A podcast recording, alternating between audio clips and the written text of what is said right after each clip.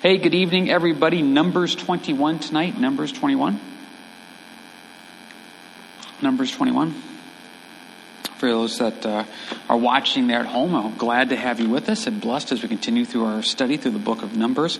And uh, I tell you, um, loving the new haircut there, Marv. Looks really good. I know you told me you were thinking about cutting all the hair off, and it turned out real nice, Marv. I like that a lot.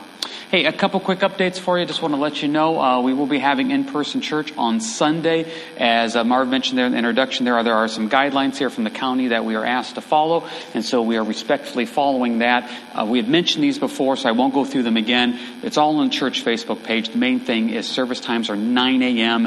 and 10:30 a.m. 9 a.m. we meet back in the fellowship hall. 10:30 a.m. we meet here in the church. We will be doing communion on Sunday, and so if you will be watching the live stream from home and you do not have the elements needed for communion, just contact us. We'll have somebody swing by and drop off whatever needs to be dropped off. That way you can partake of communion with us. We will be continuing just live stream only on Wednesdays for this season. So no in person on Wednesday for this season, live stream only, but face to face on Sundays with those guidelines that you can check out on the church Facebook page as well. Prayer call still going on on Sundays as well, 3 o'clock. Hope you can turn in for that. That is a real neat blessing. And what a wonderful time that is. I look forward to that, and I hope you can be blessed by that as well. Uh, also, we're going to be doing graduation Sunday on June 7th. So June 7th, we had to move it back, obviously, with everything that was going on. So June 7th. And if you've noticed on the church Facebook page, they've been doing a great job. Uh, Carrie and Gary are doing that, putting the different graduates up there with a little bit of a bio and stuff.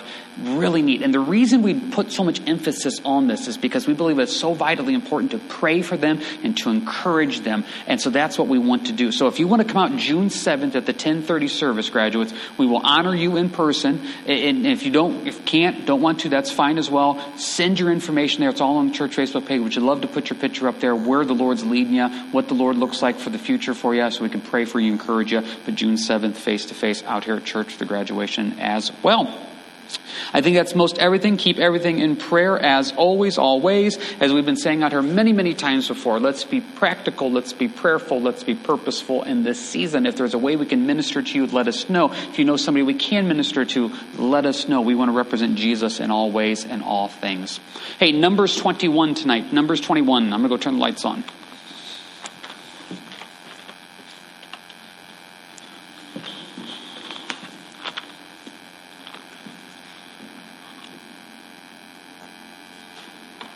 Let's pray.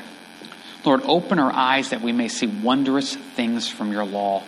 Um, let us be not only hearers of the word, but doers of the word. Your word says that these were given to us as an example, an example of what to do and what not to do, Lord. This book is alive and active. Let it preach to us. Let it teach us, Lord. Let it guide us. Let it direct us in all ways and all truth. And Lord, let your Holy Spirit teach. And we ask for that. I ask right now that you'd give us the blessing of, of word of wisdom, word of knowledge, and teaching for your glory, Lord, in your name. Amen. Numbers 21 tonight. We're going to do just Numbers 21, which puts us in great job to get into Numbers 22 next week, but the reason I bring this up is because really Numbers 22, Numbers 23, Numbers 24 all go together. That is the story of Balaam. I don't know yet how we're exactly going to do it.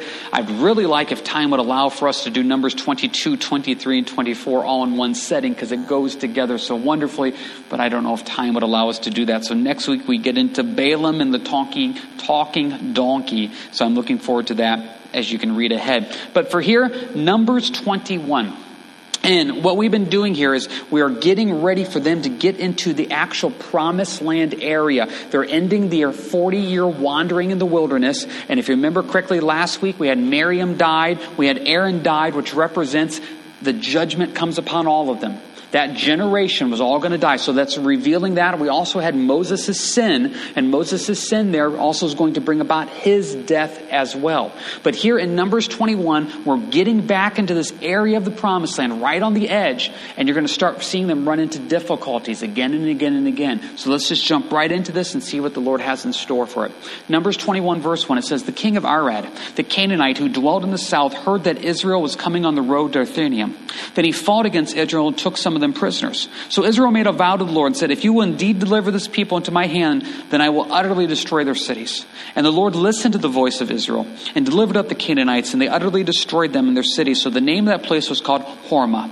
Now, we have a lot of points about this, and let's just break this down. Working backwards, the place is called Hormah, which can mean destruction or it means devotion, because it shows they were utterly devoted to the Lord by destroying these cities, which we'll get to that in a little bit.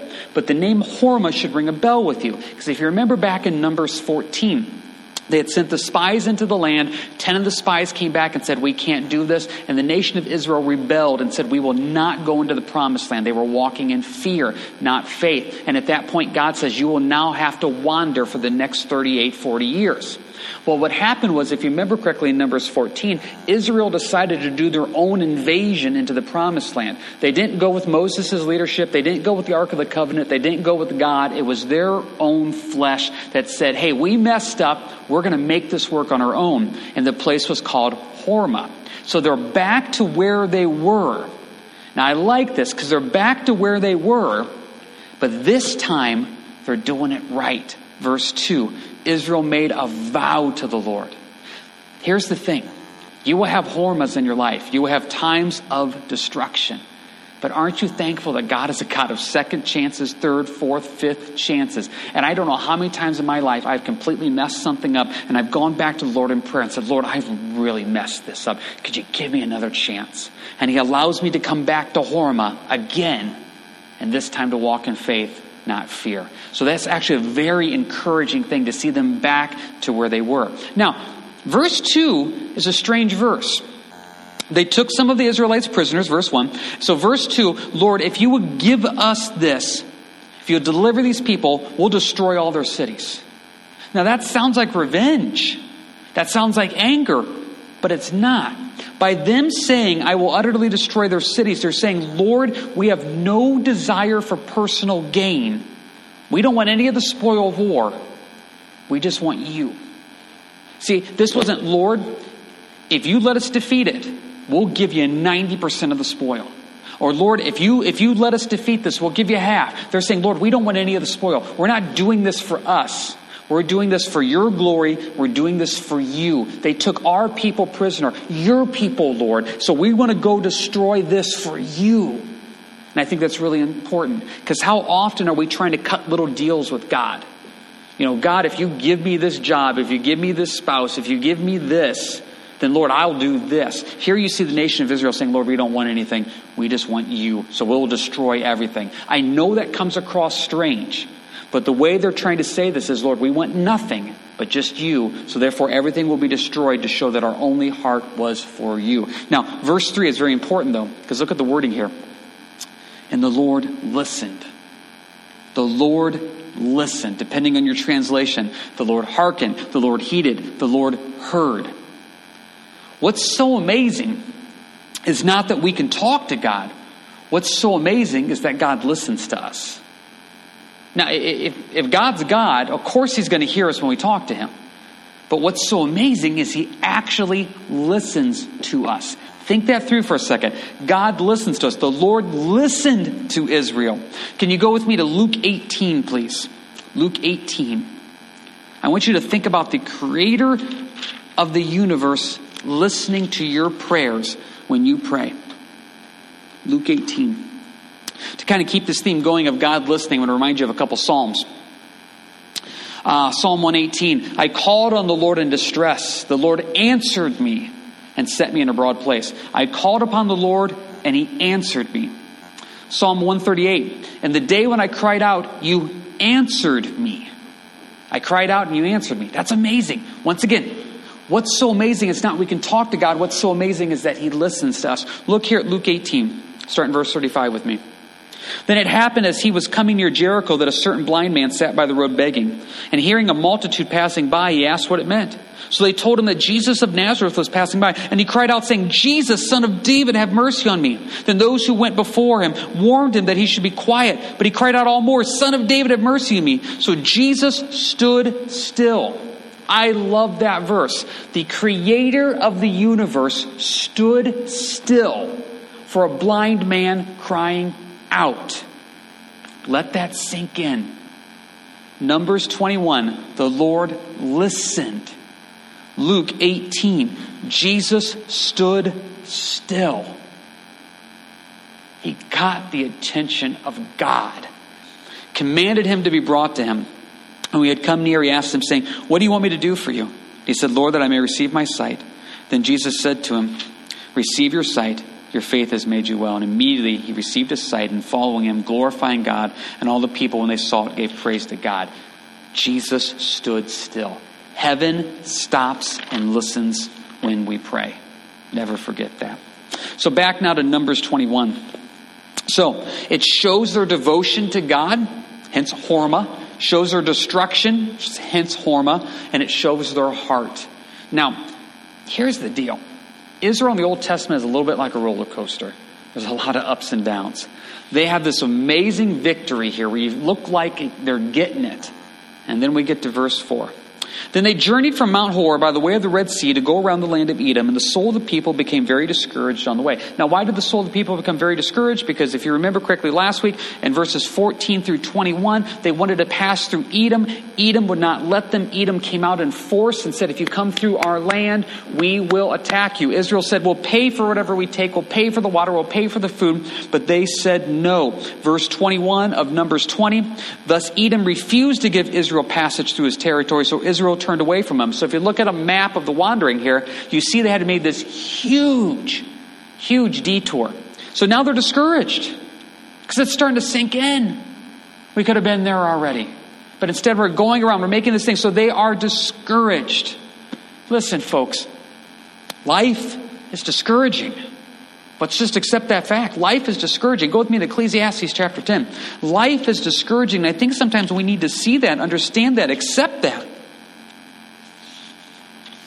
as they're going to Ecclesiastes chapter 10. David Guzik had a great point about this. He says that Israel had a reason to be discouraged, but that doesn't give them an excuse to sin. There's discouraging things in life, but that does not give you an excuse to sin. Remember Philippians 2:14, do all things without grumbling and complaining. All things. See, this is what happens in our human nature. We have a reason to be upset. We think that gives us an excuse then to sin. So it was a bad day at work, so I'm allowed to be grumpy. I don't feel good, so I'm allowed to be grouchy. I'm really tired, so I'm allowed to do this.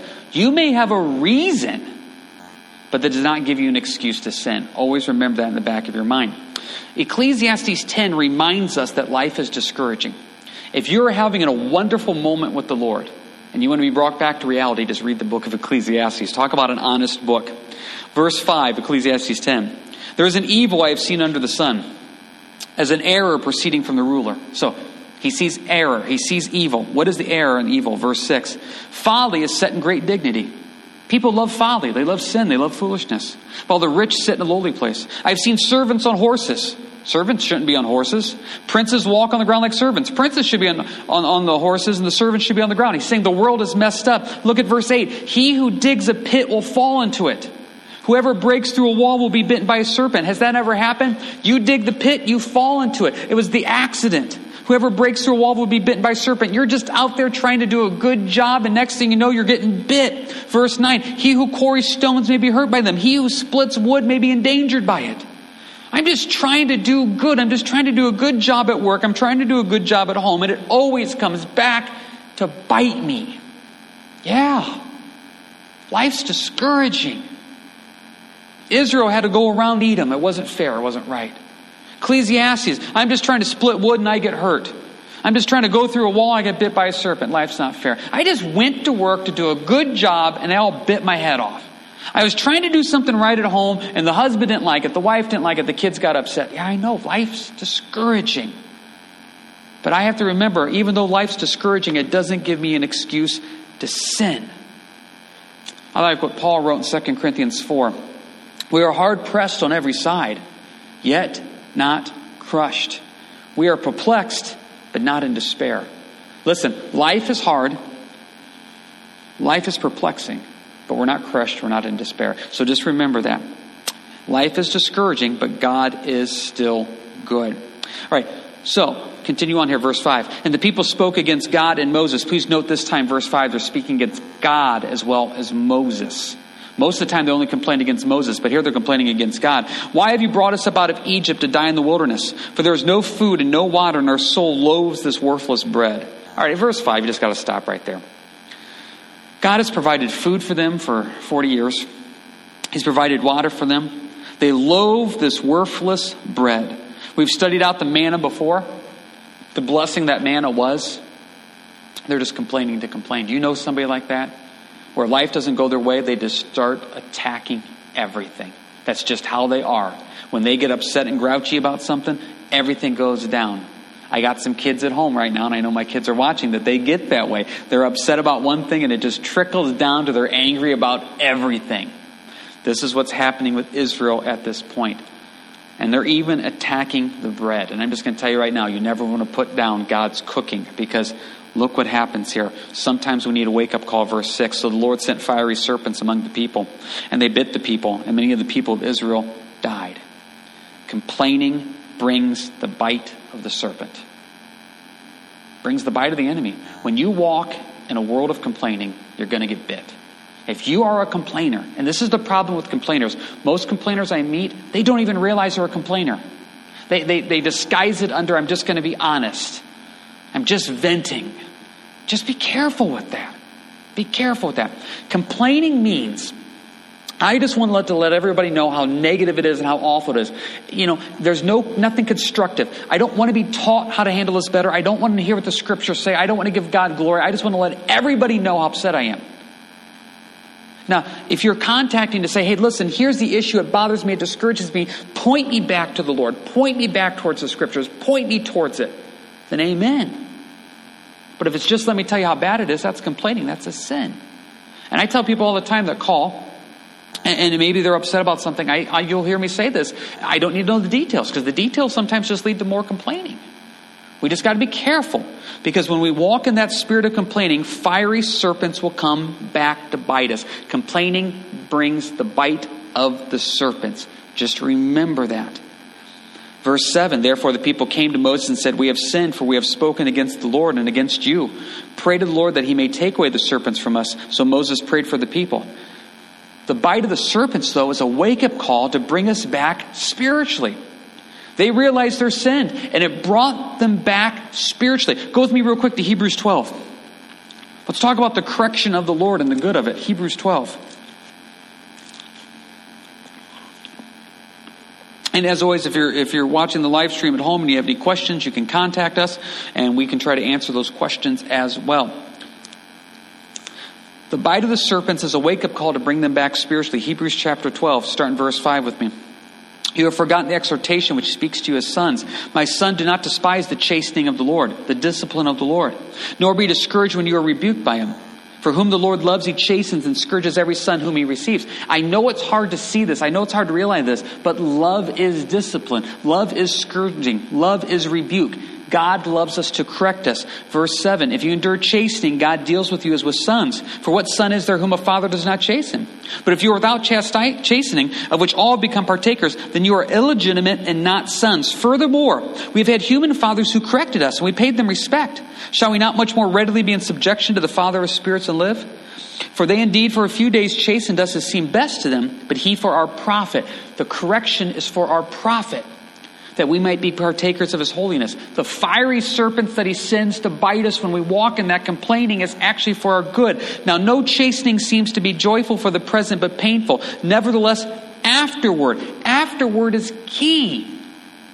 Afterward, it yields the peaceable fruit of righteousness to those who have been trained by it.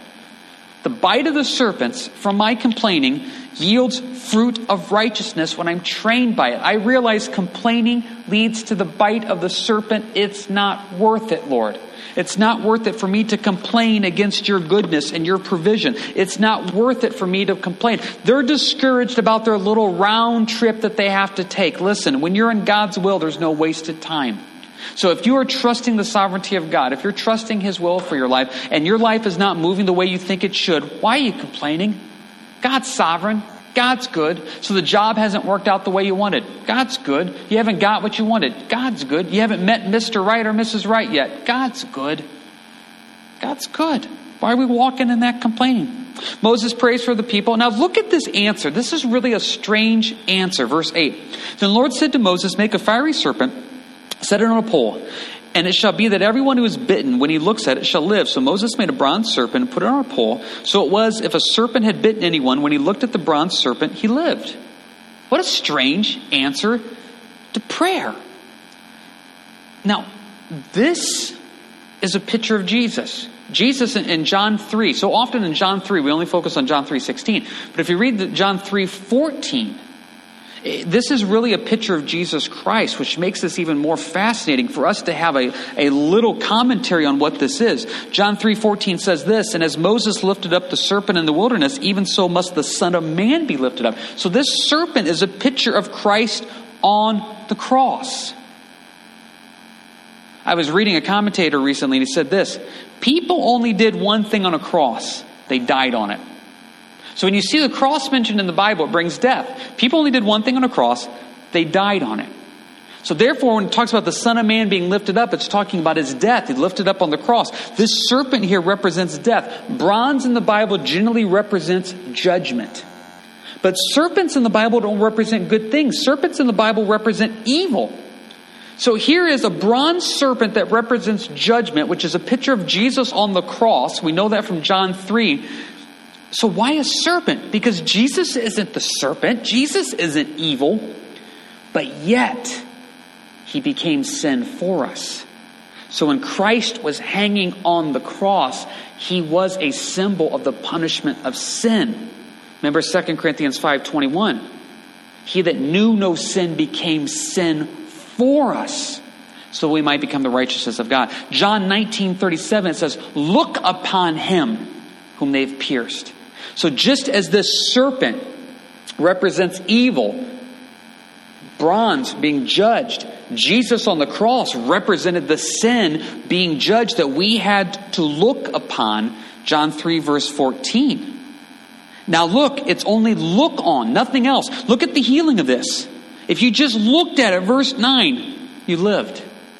I remember one time seeing an artist's description of this, and you see people on the ground writhing in pain from these bites, but yet looking up being healed. You don't have to touch the bronze serpent. You don't have to sacrifice the bronze serpent. You don't have to pay money to the bronze serpent. You just have to look at the bronze serpent. And that bronze serpent represents Jesus once again. We look to him. John 19, 37. Look upon him you have pierced. Look at how easy salvation is. Ephesians 2, 8, 9. For as by grace you have been saved through faith, not by works, lest any man should boast. We look upon Jesus and we are saved. What a beautiful picture this is of salvation. What a beautiful picture this is of Jesus. Absolutely love this. And these people did not deserve this in any way whatsoever. They're complaining against God's cooking. They didn't deserve this. Just like we don't deserve salvation, but the Lord still heals us. One last point about this. Careful. Careful of taking something good and making it an idol. We know from 2 Kings 18 that this bronze serpent was still around. 800 years later, 800 years later, it's still around. Hezekiah destroyed it. And when he destroyed it, he called it a, a Hebrew term meaning piece of brass trying to tell people, guys, this is nothing special. Be careful. Human nature wants to take something and make it an idol. We do. That's why I don't think we'll ever find the Ark of the Covenant. I don't think we'll actually ever find the real tomb of Jesus. I don't think we'll find Noah's Ark because we would make it a shrine and an idol. You can make an idol out of anything. You can make an idol out of Bible study. You can make an idol out of prayer. You can make an idol out of evangelism. You can take anything good and make it an idol because you start worshiping that rather than Jesus. Be careful. They took this good thing, and 800 years later are worshiping it. Hezekiah is destroying it. What a neat picture this is. Really neat picture, and I hope you can chew on that this week. Elias, do we have any questions or anything yet? Nope, nothing. All right, verse 10. Now, verses 10 through 20 is a lot of information, and we're not going to read all of it. It is their travel agenda, where they're going, the different locations, and everything like that. And now, don't Don't take this as it's not important. It is important. But you can look at a map and kind of follow it around. It's a lot of names and locations that don't ring a bell with us a lot. So therefore, I'm not actually going to read through it, but you can see. And I want to just bring out a couple points in this. First point, verse 10. Now the children of Israel moved on and camped at Oboth. Now, they may not seem like a big deal, but it is a big deal. They moved on. King James said they set forward. Why am I making emphasis of this? Because you got to move on. You, you send, I send, we messed up, God forgives us, we move on. See, they're coming out of people dying while being bitten by serpents. You got to move on. You are forgiven in Jesus Christ. Peter denied Christ, but then he was restored, and we have to move on. How often do we wallow in self pity? I don't know how many times over the years I've had people come into this church, my office, call me, and they can't understand or accept that they are forgiven. And they won't move on. They want to wallow in that sin of how could I? You're forgiven. Move on. Oh, but Pastor, you don't understand what I did. I don't understand what you did. You don't understand what I did either, but you move on. You set forward. Be careful of the self pity. Self pity almost looks good and holy. Oh, how humble and how awful I am. Self pity is a sin in and of itself. Oswald Chambers says this No sin is worse than the sin of self pity because it removes God from the throne of our lives, replacing him with our own self interest. When somebody's wallowing in self pity, it is all about them, it's not about God. And you can make self pity look holy. Oh, I can't believe I did that. I'm such an awful, horrible person, etc., etc. Yeah, but you're saved by the blood of Jesus. Oh, but you don't understand. But you're forgiven by God. Oh, but I can never move on. Good golly. Then you're not understanding forgiveness. I love verse 10. Move on. Set forward and godly repentance because of what Jesus Christ has done for you, not because you've earned it or deserved it, but because Jesus did it for you. So they moved on. You see the different places they're camping. And here they are back complaining about water in verse 5, but take a look at verse 16. From then they went to Beer, which is the well where the Lord said to Moses, Gather the people together and I will give them water. And then they sing a song Spring up, O well. God provides. This complaining group of people, God keeps providing. What an absolute blessing God is. Even in my days of discouragement and complaining, His mercies are new every morning. It rains on the just and the unjust. God just gives us grace. Wow, such an amazing blessing. Now we get to 21 through 35. 21 through 35 is kind of interesting. It's two guys, Og and Sihon. Og and Sihon. And if you're sitting here and you're thinking, I've never really heard about Og and Sihon. It's amazing how big of a deal Og and Sihon are in the Bible. They are mentioned in Psalm 135, mentioned in Psalm 136, and they're mentioned here in Judges 11. These two guys are a big deal, and I'm going to tell you why they're a big deal. And then we're going to go in and talk about the details of it. They're a big deal because as they're getting ready to get into the promised land here, these are two powerful kings and kingdoms that Israel is getting into battle with, and they defeat them. And God is allowing them to defeat them to say, Look, Israel, you can do this. And I'm going to give you some guys here to defeat to show you you can do this. I, I've seen in my life the Lord allows a trial or tribulation to come into my life to say, See, James, you can do this through me. How often have we said, I can't? God says, Oh, but you can. And He allows a little trial or tribulation to come in, and we can.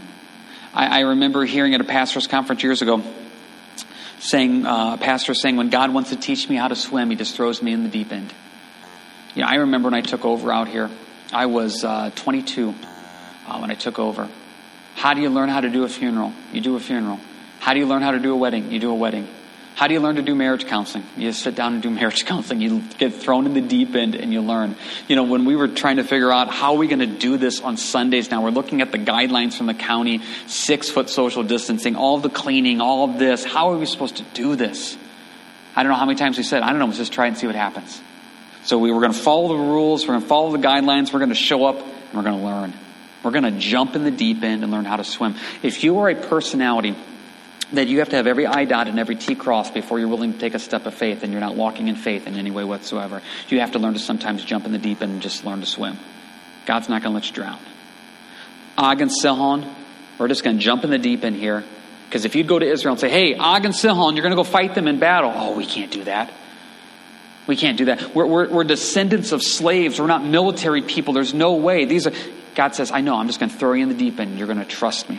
So, verse 21 Then Israel sent messengers to Sihon, king of the Amorites, saying, Let me pass through your land. We will not turn aside into fields or vineyards. We will not drink water from wells. We will go by the king's highway until we have passed through your territory. So, this is what they tried with Edom. Edom said no. They're going to say, Listen, we, we just want to cross through your land.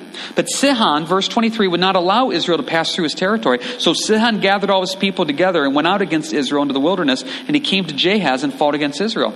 Sihon, Edom at least, back in Numbers 20, said, Don't. And they brought an army out but didn't attack as a show of force. Sihon just came out and attacked him. 24. Then Israel defeated him with the edge of the sword and took possession of his land from Arnon to the Jabbok, as far as the people of Ammon. For the border of the people of Ammon was fortified. So Israel took all these cities, and Israel dwelt in the cities of the Amorites and Heshbon and all its villages. They had victory. Victory over Sihon. And you may say, Who's Sihon? I know, we don't understand this. But once again, Psalm 135, Psalm 136, Judges 11, this was a big deal. Such a big deal that they sang songs, stories about how amazing Sihon was. Verse 26, for Heshbon was the city of Sihon, king of the, uh, the uh, Amorites. So they took Heshbon, verse 25. Verse 26 says that Heshbon was Sihon's capital. So they took the capital from him who had fought against the former king of Moab and had taken all his land from his land as far as Arnon. Therefore they say, excuse me, therefore those who speak in Proverbs say, come to Heshbon, let it be built, let the city of Sihon be repaired. For fire went out from Heshbon and it consumed from the city of Sihon. It consumed Ara of Moab, the lords of the heights of Arnon. Woe to you, Moab, for you have perished, O people of Chemosh. For he has given his sons as fugitives and his daughters into captivity to Sihon, king of the Amorites. Follow along because I know it's a little bit difficult to follow here. 25, Israel takes Heshbon, the city. 26, Heshbon was the capital of Sihon, the king. And then in 27 and 28 and 29, people sang songs about how amazing Sihon was that controlled Heshbon. So basically, follow the logic of this. Sihon beat Moab, verse 29, 28. Israel beat Sihon, which shows Israel can beat Moab. That's what these verses are saying. So basically, my team beat the team that beat the division leader. So therefore, I beat the team that beat the team that's really good, which shows me I'm better than the team that's really good. That's what basically this is saying. Israel took Heshbon defeated Sihon, who had then in fact also defeated Moab. So then by default, Israel is better than Moab, which Moab was a power at this time. God is showing Israel, you can do this through me. You can do this. Parents, have we not done this with our children? We can't, we can't, we can't. Yeah, you can. I'm thinking back to homeschooling this year, thinking back to teaching Layden double digit multiplication. You can do this, buddy teaching Tyrus division. You, you can do this. We, we can do this. Have we not done this as parents? Did our parents not do this to us? I can remember being in baseball and, and, and, having that fear of the pitch coming in, and my dad pushing me in. You can do this. You can do this. God is saying to Israel, listen, I'm going to give you the strength to beat Sihon. And remember, Sihon beat Moab, which means now you have the strength to beat Moab. This is the Lord doing this. Then we get to the other guy, Og, verse 33, and they turned and went up by the way to Bashan. So Og, king of Bashan, went out against them, he and all the people to battle Edrei. Please note in verse 33, as far as we can tell, this is an unprovoked attack.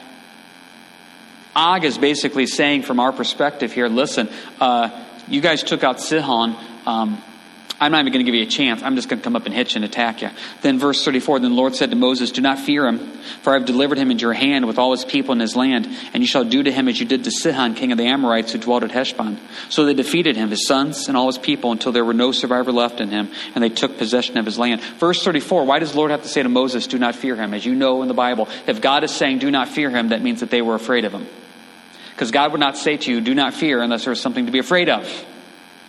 Why would they be afraid of this guy Og? Well, we get a little bit more detail of Og later on in the book of Deuteronomy. Look at the description of Og from the book of Deuteronomy. I'm reading out of the New Living Translation. King Og of Bashan was the last survivor of the giant Rephaites. He was a giant. His bed was made of iron, and it was more than 13 feet long and 6 feet wide.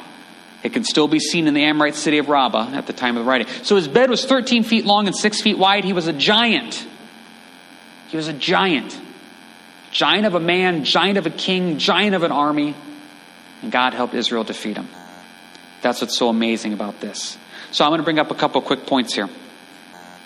Please note with Sihon, Israel did everything right.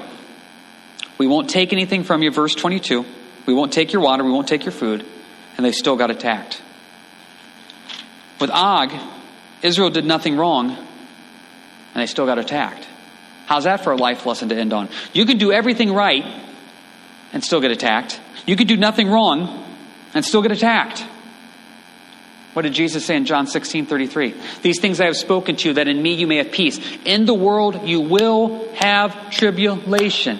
But be of good cheer, I've overcome the world. Have you not had a day like that? You did everything right at work and you still got in trouble.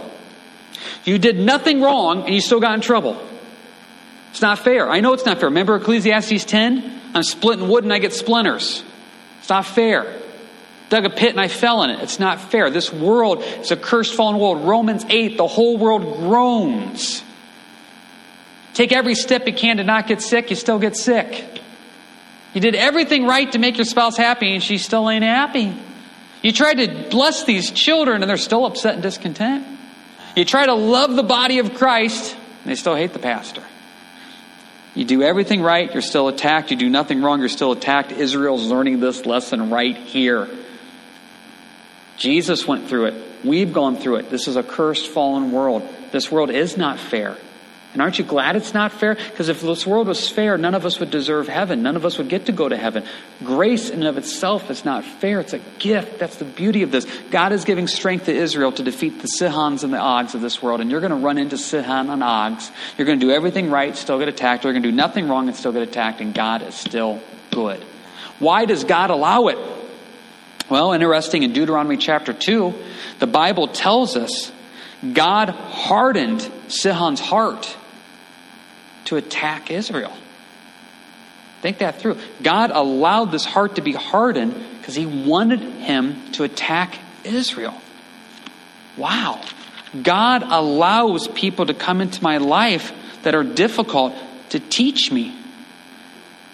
Says in Deuteronomy 2, verse 30, But Sihon, king of Heshbon, would not let us pass through, for the Lord your God hardened his spirit and made his heart obstinate, that he might deliver, meaning God might deliver him into your hand, as is this day. So the Lord is allowing difficult people into my life to teach me. We can go through all the verses, you know them all. I, we all talk about them all the time. James chapter 1, blessed are you when we go through trials and tribulations. They, they grow us and take us deeper. Romans chapter 5, perseverance builds character. First Peter, fiery trials Trials grow us. Trials grow us. It's the difficulties of life that grows. And God is telling me, I allow people to come into your life that when you do everything right, they still attack you. When you do nothing wrong, they still attack you to grow you, to take you deeper in me. This man's heart was hardened. Now, before you sit here and say, well, that's not fair, his heart was already against Israel. God just took his wishes and hardened it. It goes back to Pharaoh. Pharaoh didn't like Israel and wanted them destroyed. God says, I'll just harden that heart and use it. Sihon's heart was already against Israel. God just hardened what was already there. God allows people into our lives that are difficult to teach us, to take us deeper. So I tell you this, and I'm not saying I got this figured out, and I'm not perfect on this. But those difficult people, those difficult situations, sometimes you got to step back and say, Lord, I count it all joy. Because this person this situation, this thing is teaching me to trust you more. This thing is teaching me to walk in faith. Lord, let me not complain like Israel. Let me learn. A lot of good stuff here tonight in Numbers chapter 21. Alrighty, any uh, final questions or anything, guys? Nothing. Okay. Hey, we're going to get into Numbers 22. Like I said, next week, Numbers 22. I, I think it's going to be too much. I would really love to do Numbers 22, 23, and 24 all in one setting. I hate to break that up, but I think it's going to be too much. I mean, we have to sit and talk about a talking donkey for a while. I mean, we have to, obviously, correct? So, um, hey, don't forget Sunday mornings in person, 9 and 10.30, 9 and 10.30. Guidelines are on the Facebook page of what it looks like. Uh, June 7th, we'll be honoring our graduates. So if you want to be honored in person at the 1030 service, graduates come out. Don't forget, we're still doing the Instagram, and you can follow along with that. That information is on the church Facebook page. Prayer call at 3 o'clock on Sundays. What a blessing that is. And I think I've covered uh, most everything here. So uh, we'll close out with a word of prayer, and then we'll let you go. Lord, thank you for this time. I love it. We look forward to it. And Lord, what a wonderful blessing of just praise and worship. And I'm just thankful for your servants of, of Marv and just uh, Bethany and John and Kathy and for their ministry and then bringing the sacrifice of praise. Let Sunday be for your glory. Let tonight be for your glory. Let us walk prayerfully, practically, and purposely in this season. Let us not walk in fear but faith. Let's look for opportunities to represent you. And Lord, let us learn to walk in joy and not complaining in all ways. You are good and do good in your name. Amen. You guys have a good evening and God bless.